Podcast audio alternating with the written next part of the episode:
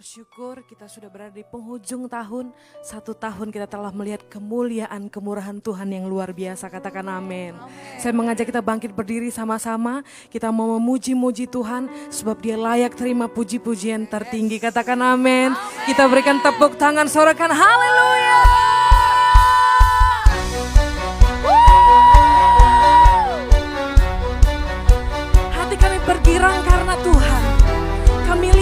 Engkau menolong kami di tengah kesesakan kami. Tuhan kami ajaib.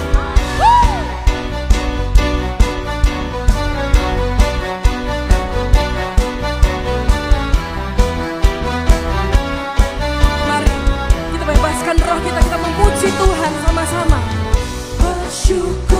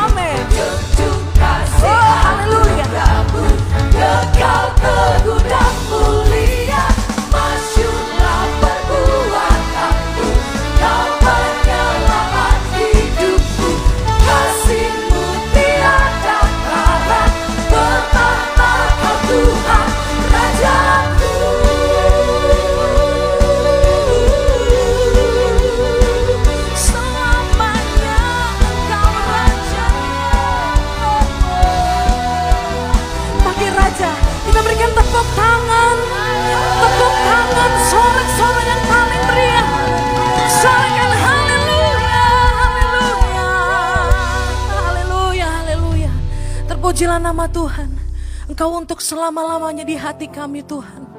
Engkau yang menjadikan kami sampai kepada hari ini. Engkau yang antar kami sampai kepada penghujung tahun. Segala puji, hormat, kemuliaan bagi namamu Tuhan. Tidak ada kata lagi untuk mewakili rasa syukur kami. Bangga kami punya Allah seperti Engkau. Terima kasih Tuhan, terima kasih.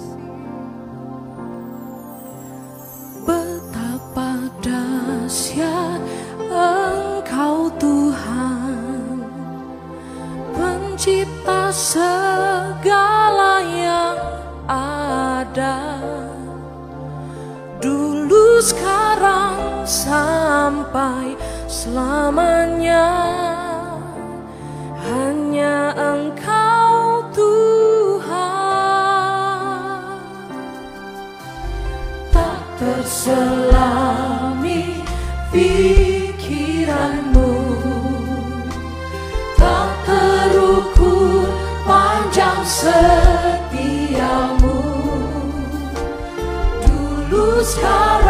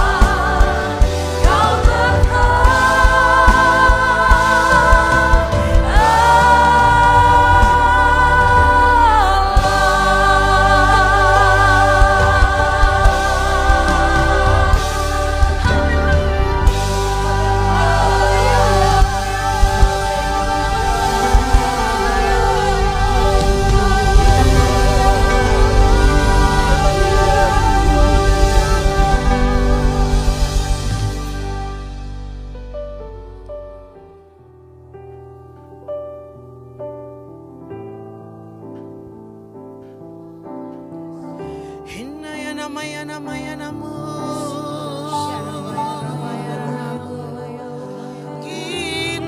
Mayana Mayana Mayana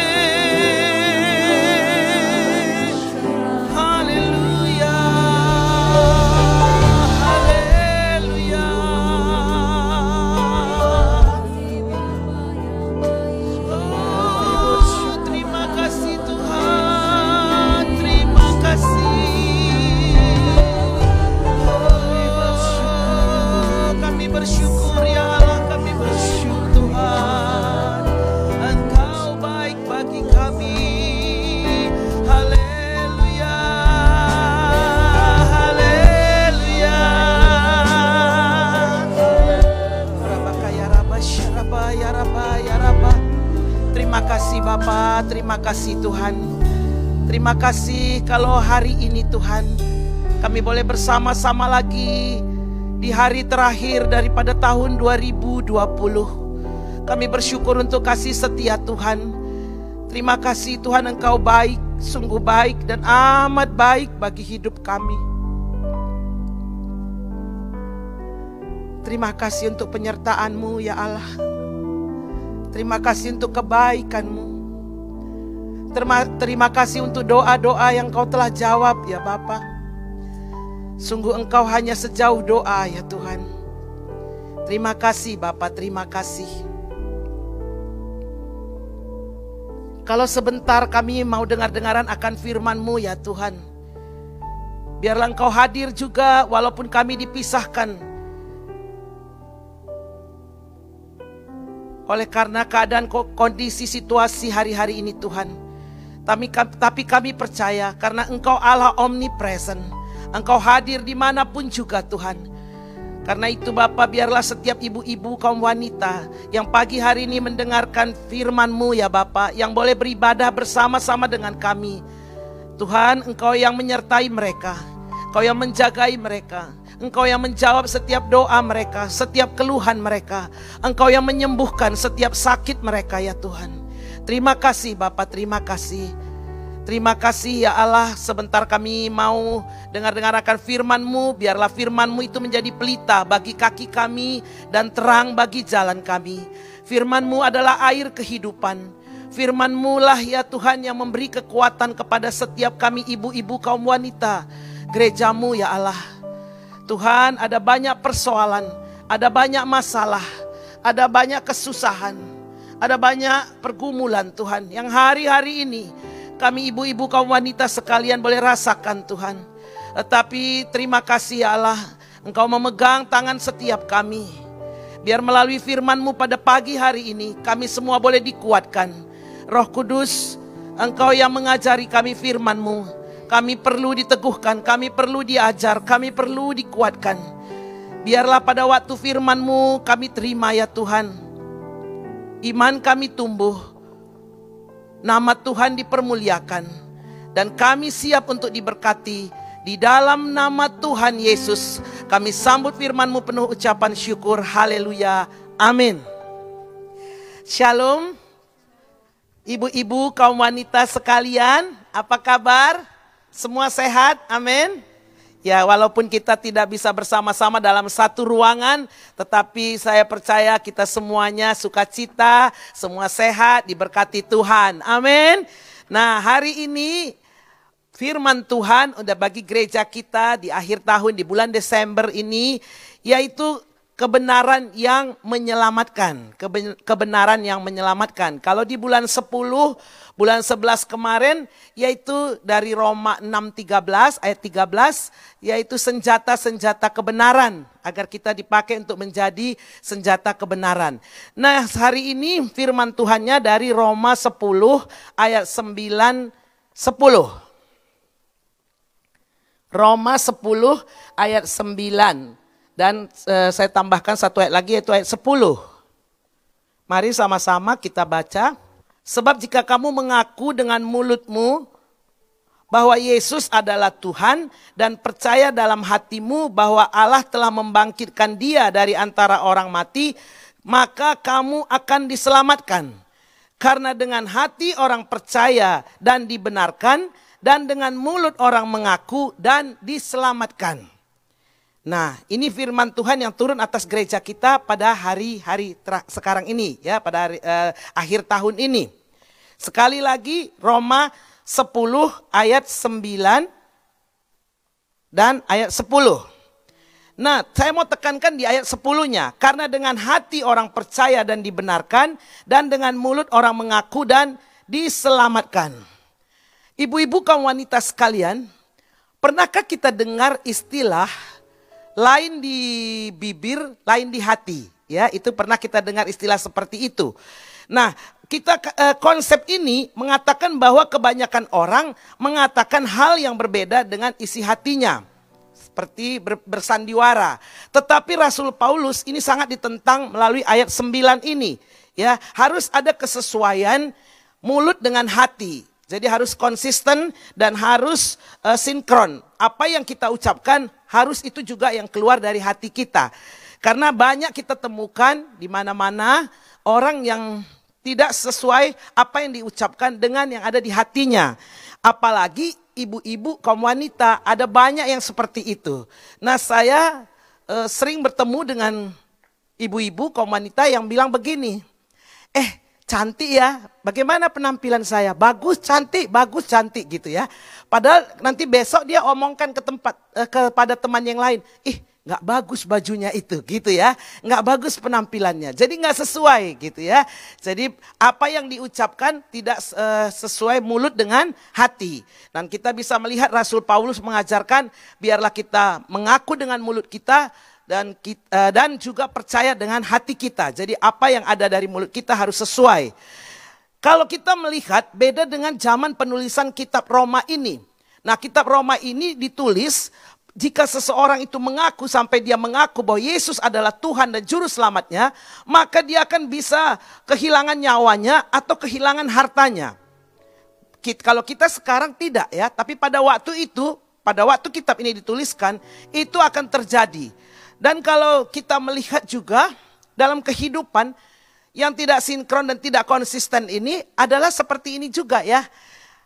Apa itu yang dikatakan sering dilakukan oleh kaum wanita.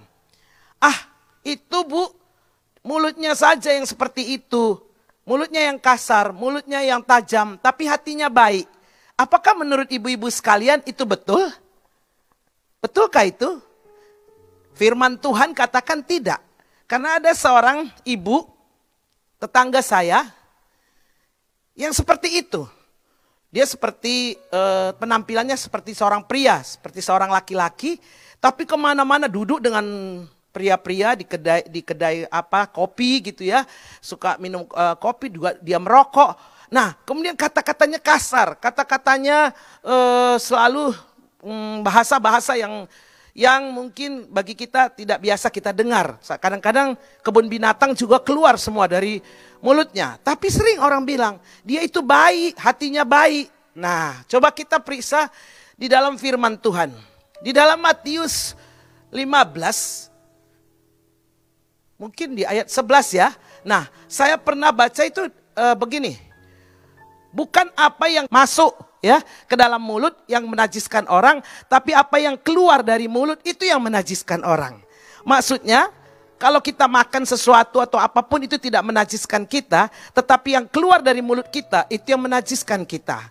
Karena yang keluar dari mulut itu berasal dari hati. Berasal dari hati kita ya. Dan dari dalam hati keluarlah segala-galanya, yaitu apa? Pikiran-pikiran yang jahat. Kemudian apalagi keluar semuanya eh, rencana-rencana untuk pembunuhan, perzinahan, uh, kemudian apalagi keluar uh, hujat, sumpah palsu, ya, kemudian percabulan, itu semua ada di dalam hati dan itulah yang keluar melalui mulut. Biarlah ibu-ibu kaum wanita sekalian, kita menjadi ibu-ibu yang konsisten, apa yang ada di hati kita keluar dari mulut kita dan itulah yang akan kita ucapkan. Amin ya. Jadi jangan selalu kita jangan kita biasakan hat, uh, mulut kita mengatakan sesuatu yang untuk menyenangkan hati orang saja, manis di mulut tetapi hati sebenarnya tidak setuju dengan apa yang kita katakan. Mari kita belajar di tahun kebenaran ini ya, di tahun di mana kita diajar untuk menjadi senjata kebenaran, Mulut kita dipakai harus selaras, harus konsisten, ya di konsistenlah dalam berucap, konsistenlah dalam beriman. Kita lihat juga dari Roma 1 ayat 16 17. Roma 1 ayat 16 17. Sebab aku mempunyai keyakinan yang kokoh dalam Injil karena Injil adalah kekuatan Allah yang menyelamatkan setiap orang yang percaya, pertama-tama orang Yahudi, tetapi juga orang Yunani. Sebab di dalamnya nyata kebenaran Allah yang bertolak dari iman dan memimpin kepada iman seperti ada tertulis orang benar akan hidup oleh iman. Nah, dari ayat-ayat ini kita bisa melihat Bagaimana keteguhan iman dari uh, Rasul Paulus tentang Injil. Dan dikatakannya Injil itu adalah kekuatan Allah yang menyelamatkan. Karena di dalamnya nyata kebenaran Allah. Jadi Injil adalah kabar sukacita. Injil adalah kabar baik. Dan itu bukan hanya bagi orang Kristen, tetapi bagi semua orang. Saya pernah baca uh, apa yang dikatakan oleh Gus Dur pada satu perayaan Natal di tahun 1999 kalau Yesus itu juru selamat untuk semua manusia, bukan hanya untuk orang Kristen saja, ya. Nah, jadi kita lihat bahwa Injil adalah kekuatan Allah yang menyelamatkan bukan saja orang Kristen, tapi setiap orang percaya. Pertama orang Yahudi, kemudian juga orang Yunani. Nah, biarlah kita tidak tergoncangkan dengan Injil, dengan kebenaran Injil ini, kita tidak tergoncangkan walaupun ada beberapa waktu yang lalu Bapak Gubernur Sumatera Barat Irwanto Prayitno mengatakan agar Injil dalam bahasa Minang itu dihapuskan dari Play Store ya. Jadi itu agak menghebohkan bagi anak-anak Tuhan. Tetapi itu tidak menghalangi kebenaran Injil. Tidak menghalangi untuk Injil itu diberitakan. Karena ada juga Injil bahasa Indonesia, ada toh Alkitab ya, ada ada Injil bahasa Inggris dan bahasa lain-lainnya. Kalau tidak ada bahasa Minang, saya percaya di Jakarta ada ya, kita tahu ada gereja mereka. Nah, kita lihat kekuatan yang kokoh ya, yang dan inilah yang dikatakan oleh Rasul Paulus. Kabar baik, kabar sukacita. Kita ibu-ibu kaum wanita semua harus memberitakan Injil. Baik atau tidak baik keadaan kita. Karena Injil itu adalah kebenaran yang menyelamatkan setiap orang yang percaya kepadanya. Nah hal ini membuktikan bahwa tidak ada kebenaran lain di mana manusia dapat diselamatkan tidak selain oleh kebenaran Allah di dalam Yesus Kristus. Ada tujuh perkataan Yesus tentang dirinya di dalam uh, Injil Yohanes. Nah ini dia ya. Yang pertama ada tujuh, tujuh perkataan Yesus tentang dirinya. Akulah roti hidup. Kita bisa lihat, akulah roti hidup. Barang siapa datang kepadaku, dia tidak akan lapar lagi. Dan barang siapa percaya kepadaku, dia tidak akan haus lagi. Nah, dikatakannya akulah roti hidup. Jadi kita harus makan daripada kebenaran firman Tuhan, roti hidup. Waktu saudara dan saya menikmati dia, maka saudara bukan kenyang secara jasmani, tetapi juga secara rohani. Kita diberi makan. Engkau tumbuh, engkau hidup karena dialah roti hidup. Tuhan Yesus adalah roti hidup. Barang siapa datang kepadanya tidak akan lapar lagi. Dan barang siapa percaya kepadanya dia tidak akan haus lagi. Kedua Tuhan Yesus mengatakan akulah terang dunia. Barang siapa mengikut aku, dia tidak akan berjalan dalam kegelapan, melainkan dia akan mempunyai terang hidup. Kita tahu dunia sekarang sedang berada pada kegelapan yang sangat gelap. Dunia punya pengharapan hanya di dalam Yesus. Dan Yesus katakan, akulah terang dunia. Hanya Yesus yang bisa menerangi kegelapan. Biarlah setiap kita yang hari-hari ini mungkin kita merasa gelap oleh karena krisis ekonomi, kegelapan oleh karena takutnya akan sakit penyakit, Kegelapan oleh karena rumah tangga yang morat-marit, anak-anak yang berontak. Dan kemudian banyak masalah-masalah yang membuat kita merasa gelap dunia ini. Tuhan Yesus katakan, akulah terang dunia. Mari ibu-ibu kita datang kepadanya. Kemudian yang ketiga dikatakannya, akulah pintu. Barang siapa masuk melalui aku, ia akan selamat. Ia akan masuk dan keluar dan menemukan padang rumput. Pintu. Pintu adalah tempat di mana kita keluar masuk. Kita perlu pintu. Kalau udah nggak ada jalan keluar, jangan bunuh diri. Ya, saya melihat ada banyak hari-hari ini orang tadi saya baca lagi ada seorang ibu yang tega di Nias, Pulau Nias membunuh tiga anaknya dengan tangannya sendiri. Oleh karena apa? Kesulitan ekonomi. Tetapi ibu-ibu sekalian, kenapa harus dibunuh? Letakkan aja di pasar atau di mana anak itu ya. Kan ada yang ambil. Itu pikiran saya. Kenapa harus diparang, di, uh, dibunuhnya tiga-tiga anak yang dilahirkan dari kandungannya. Saya nggak mengerti ibu-ibu kaum wanita yang seperti apa, yang dirasuki setan seperti ini. Mari ibu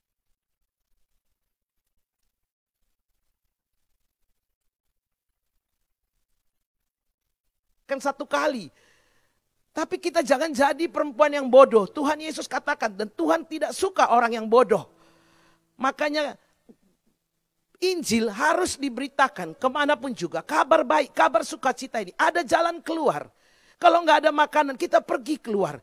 Jangan berkurung di dalam ya. Mari ibu-ibu sekalian ya, yang ada di mana pun yang mendengar berita ini, yang mendengar firman ini, Kabar baik, kabar sukacita hanya ada di dalam Yesus. Dialah pintu, dialah jalan keluar. Dia adalah pintu untuk semua masalah kita. Kemudian kita punya akses apa pun juga uh, yang kita perlukan, kita punya akses untuk datang kepadanya. Yang keempat, akulah gembala yang baik dan aku mengenal domba-dombaku dan domba-dombaku mengenal aku. Dia adalah gembala yang baik. Gembala yang baik dia Tuhan yang tidak pernah meninggalkan kita. Dia bertanggung jawab atas kita, memelihara kita, menjaga kita, mengawal kita, memeluk kita. Mungkin kita hari-hari ini kesepian. Ada ibu-ibu yang sudah tua, yang mungkin tidak tahu, uh, tidak punya keluarga. Mari, engkau punya Yesus, gembala yang baik. Dia akan menjagai kita, melindungi kita, mengawal kita lebih daripada biji matanya. Karena itu ibu-ibu ada pengharapan hari ini di penghujung tahun 2020 ini. Ada pengharapan bagi setiap kita. Karena dia yang menawarkan akulah gembala yang baik. Kemudian akulah jalan kebenaran dan hidup. Saya nggak akan bahas ini karena ini akan saya bahas nanti. Yang keenam, akulah pokok anggur dan kamulah ranting-rantingnya. Barang siapa tinggal di dalam aku, aku di dalam dia, dia akan berbuah banyak sebab di luar aku kamu tidak dapat berbuat apa-apa. Di luar Tuhan Yesus kita nggak bisa buat apa-apa. Kita stagnan, nggak bisa ya. Hanya di dalam Dia janji Tuhan itu available, terjamin, pasti di dalam uh, hidup kita. Kalau kita berbuah, hanya bisa berbuah banyak kalau kita di dalam Dia. Kita harus melekat pada pokok anggur itu. Akulah pokok anggur. Kemudian dikatakannya lagi, akulah kebangkitan dan hidup. Barang siapa percaya kepadaku, dia akan hidup walaupun dia sudah mati. Ada satu keyakinan yang kokoh bahwa di dalam Yesus ada pengharapan bahwa setiap yang mati akan bangkit dan hidup. Itu yang dikatakan oleh Tuhan Yesus. Dan pada saat ini saya akan bawa kita ke Yohanes 14 ayat 6. Kata Yesus kepadanya, akulah jalan dan kebenaran dan hidup. Tidak ada seorang pun yang datang kepada Bapa kalau tidak melalui aku. Saya mau ambil ini ya. Dari tujuh perkataan Tuhan Yesus, yaitu yang dikatakannya akulah roti hidup, akulah terang dunia, akulah pintu, akulah gembala yang baik, akulah uh, pokok anggur dan akulah kebangkitan dan hidup dan akulah jalan kebenaran dan hidup. Pagi hari ini kita mau sama-sama belajar yaitu dari akulah jalan kebenaran dan hidup. Tidak ada seorang pun yang datang kepada Bapa kecuali melalui aku. Dalam ayat ini ada tiga hal penting yang dikatakan Tuhan Yesus. Bahwa dia adalah jalan. Dia adalah kebenaran dan dia adalah kehidupan. Dengan kata lain ya, dan kemudian ada satu kata yang di bawahnya, yaitu tidak ada seorang pun yang datang kepada Bapa kalau tidak melalui aku. Di sini Tuhan Yesus dengan sangat tegas, tidak ada kompromi, ya sedikit pun bicara seperti dia mau katakan bahwa tidak ada nama lain, tidak ada kebenaran lain di bawah kolong langit ini di mana manusia bisa diselamatkan. Kebenaran yang keluar itu hanya dari Tuhan Yesus Kristus. Pernahkah ibu-ibu kamu wanita sekalian pergi ke satu jalan, ke satu tempat atau ke satu kota dan kemudian kita nggak tahu jalan? Kita tanya kepada orang, uh, kita tanya Pak atau Bu, di mana ya jalan ke tempat ini kita kasih tahu alamatnya. Kemudian dia menunjukkan arahnya, kita ikuti arah tersebut. Sampai jauh ke ujung dan sampai di ujung rupanya kita tersesat. Harus kembali lagi ke awal karena jalan yang diberitahu itu salah. Mungkin ibu-ibu kaum wanita pernah mengalami hal seperti itu. Itu terjadi kalau kita bertanya hanya untuk mengenai perjalanan ke satu kota. Tapi kalau itu terjadi dalam hidup kita, itu bisa fatal. Kita nggak bisa turning back, kita nggak bisa balik lagi. Apa yang harus kita lakukan? Yohanes 14 ini adalah kata-kata Tuhan Yesus, bagian dari kalimat perpisahan Tuhan Yesus dengan murid-muridnya. Karena sebentar lagi dia akan disalibkan. Di dalam konteks perpisahan yang sebentar lagi itulah Tuhan Yesus mengucapkan kalimat ini. Akulah jalan, kebenaran dan hidup. Tidak ada seorang pun yang datang kepada Bapa kalau tidak melalui aku. Leon Morris, seorang penafsir, mengatakan agak menggelikan sebenarnya. Karena kalimat ini diucapkan oleh seseorang yang mengatakan bahwa dia adalah jalan. Padahal sebentar lagi dia akan digantung di atas kayu salib. Dia adalah kebenaran di saat kebohongan atau dusta, saat itu sedang menikmati kemenangannya. Dan dia adalah hidup, padahal tidak lama lagi dia akan mati dan dibaringkan dalam kubur.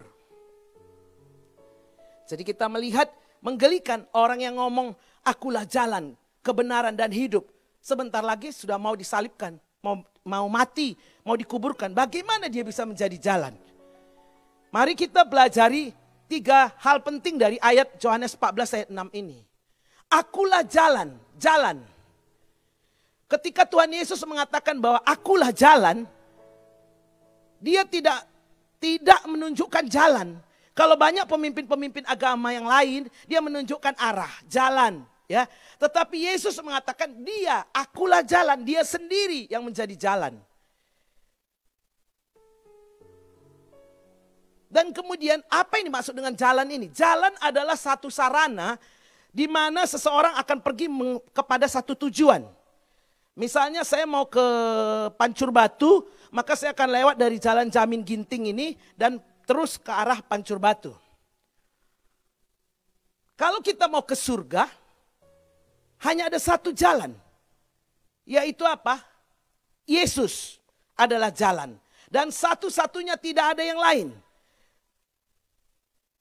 Ini harus kita tanamkan ibu-ibu kepada anak-anak kita, kepada keluarga kita semua. Bahwa kalau engkau mau ke surga tidak ada jalan lain satu-satunya hanya Tuhan Yesus. Gak bisa ditawar ya. Ini tolong ditekankan karena ada banyak saya melihat akhirnya berubah. Pindah keyakinan.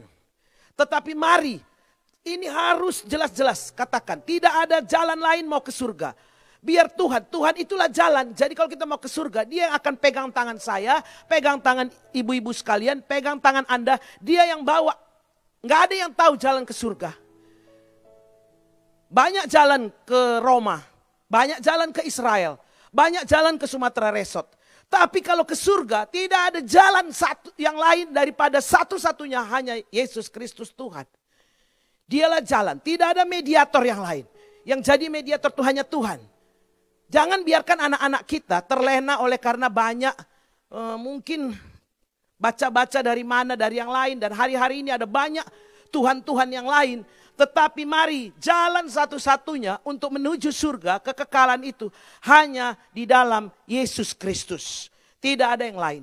Biar dia yang pegang tangan saudara dan bawa tangan saudara dan saya untuk bawa kita masuk ke dalam kerajaannya. Dan surga itu tidak dapat dibeli dengan apa pun. Tidak bisa dibayar dengan kebaikan saudara, dengan kekayaan saudara, dengan kecakapan saudara. Tidak bisa. Hanya oleh karena kasih karunia Tuhan, kebaikan Tuhan, pemberian Tuhan. yang diberikan kepada kita, di mana tangan Tuhan menjamah tangan saya dan tangan saudara dan membawa kita masuk ke dalam kerajaannya. Iman hanya timbul dari pendengaran, pendengaran akan firman Tuhan. Iman tidak timbul dari uh, dari mana pun kecuali dari firman Tuhan. Gak ada eh, iman timbul dari dari mungkin ada nubuatan atau dari penglihatan atau yang lain-lain. Hanya iman timbul dari pendengaran, pendengaran akan firman Tuhan. Dan firman Tuhan itu yang membawa kita menjadi dewasa. Dan Tuhan katakan, oleh karena iman kita, kita bisa menerobos jalan itu. Jalan yang Tuhan sediakan bukan jalan yang lebar, tapi jalan yang sempit. Tetapi jalan yang sempit itu ada kepastian untuk setiap saudara dan saya untuk bisa masuk ke dalam kerajaan surga. Mari ini kita tanggapi, kita tanamkan di hati kita sungguh-sungguh, terutama anak-anak kita, keturunan kita semua. Bahwa tidak ada jalan ke surga hanya melalui Yesus Kristus Tuhan. Itulah jalan satu-satunya. Yang kedua, kebenaran. Dan aku adalah kebenaran. Nah kebenaran ini sama seperti jalan. Tidak ada kebenaran yang lain. Kebenaran itu hanya ada di dalam Kristus Yesus Tuhan. Karena tidak ada kebohongan di dalam dirinya. Salah satu kunci di dalam Injil Yohanes adalah kebenaran disajikan sesuai dengan realita apa adanya.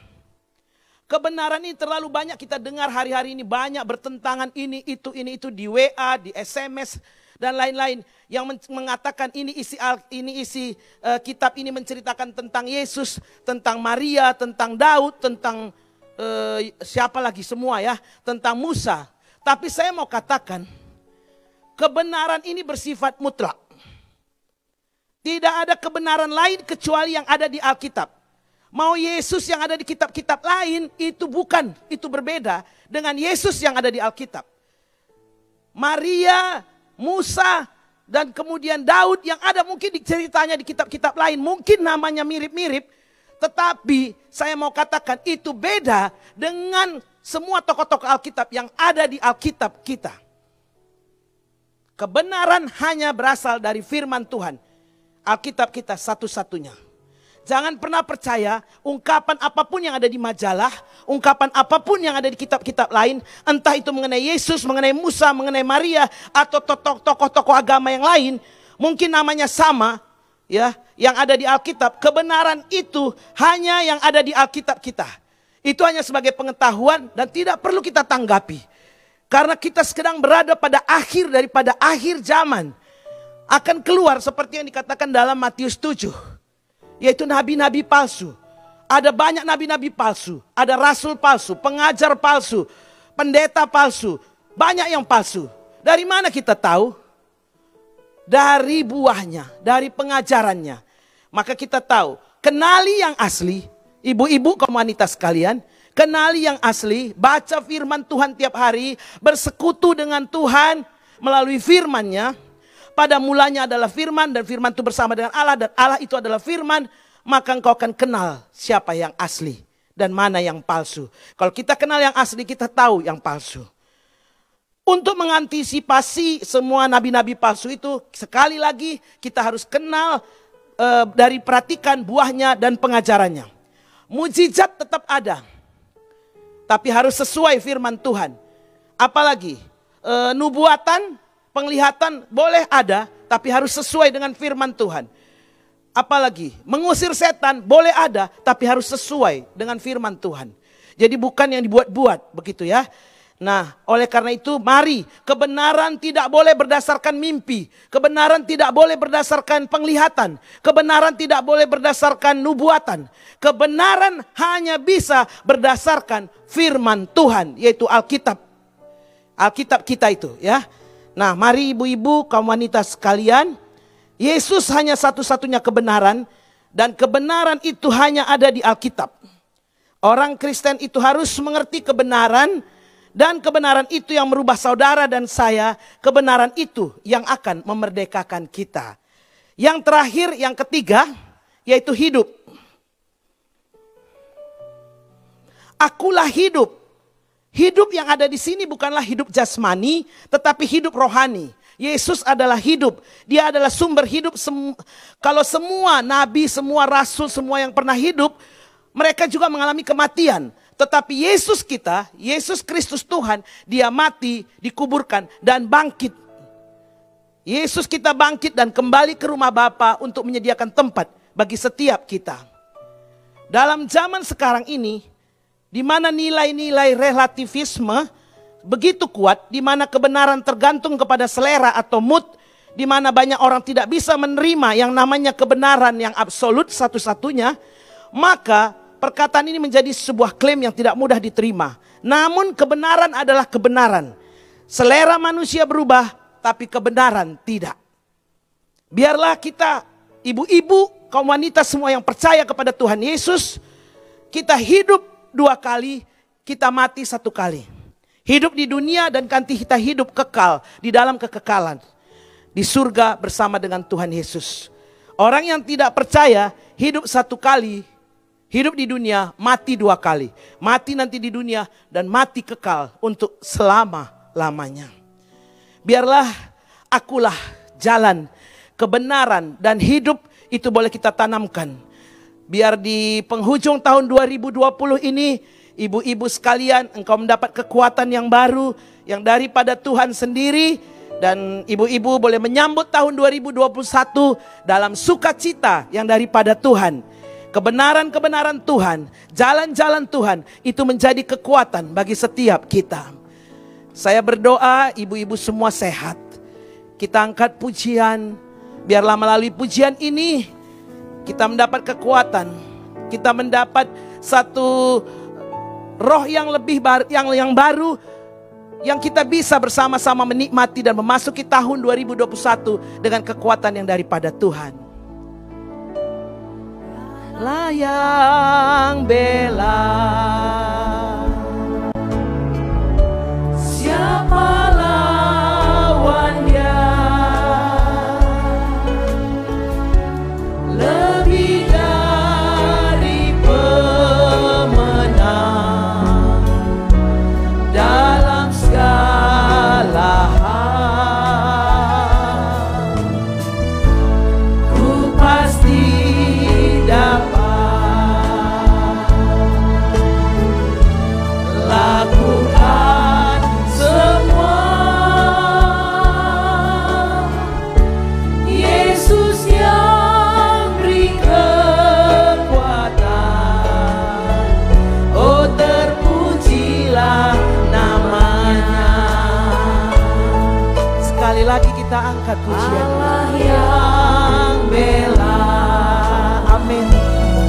Amin Tuhan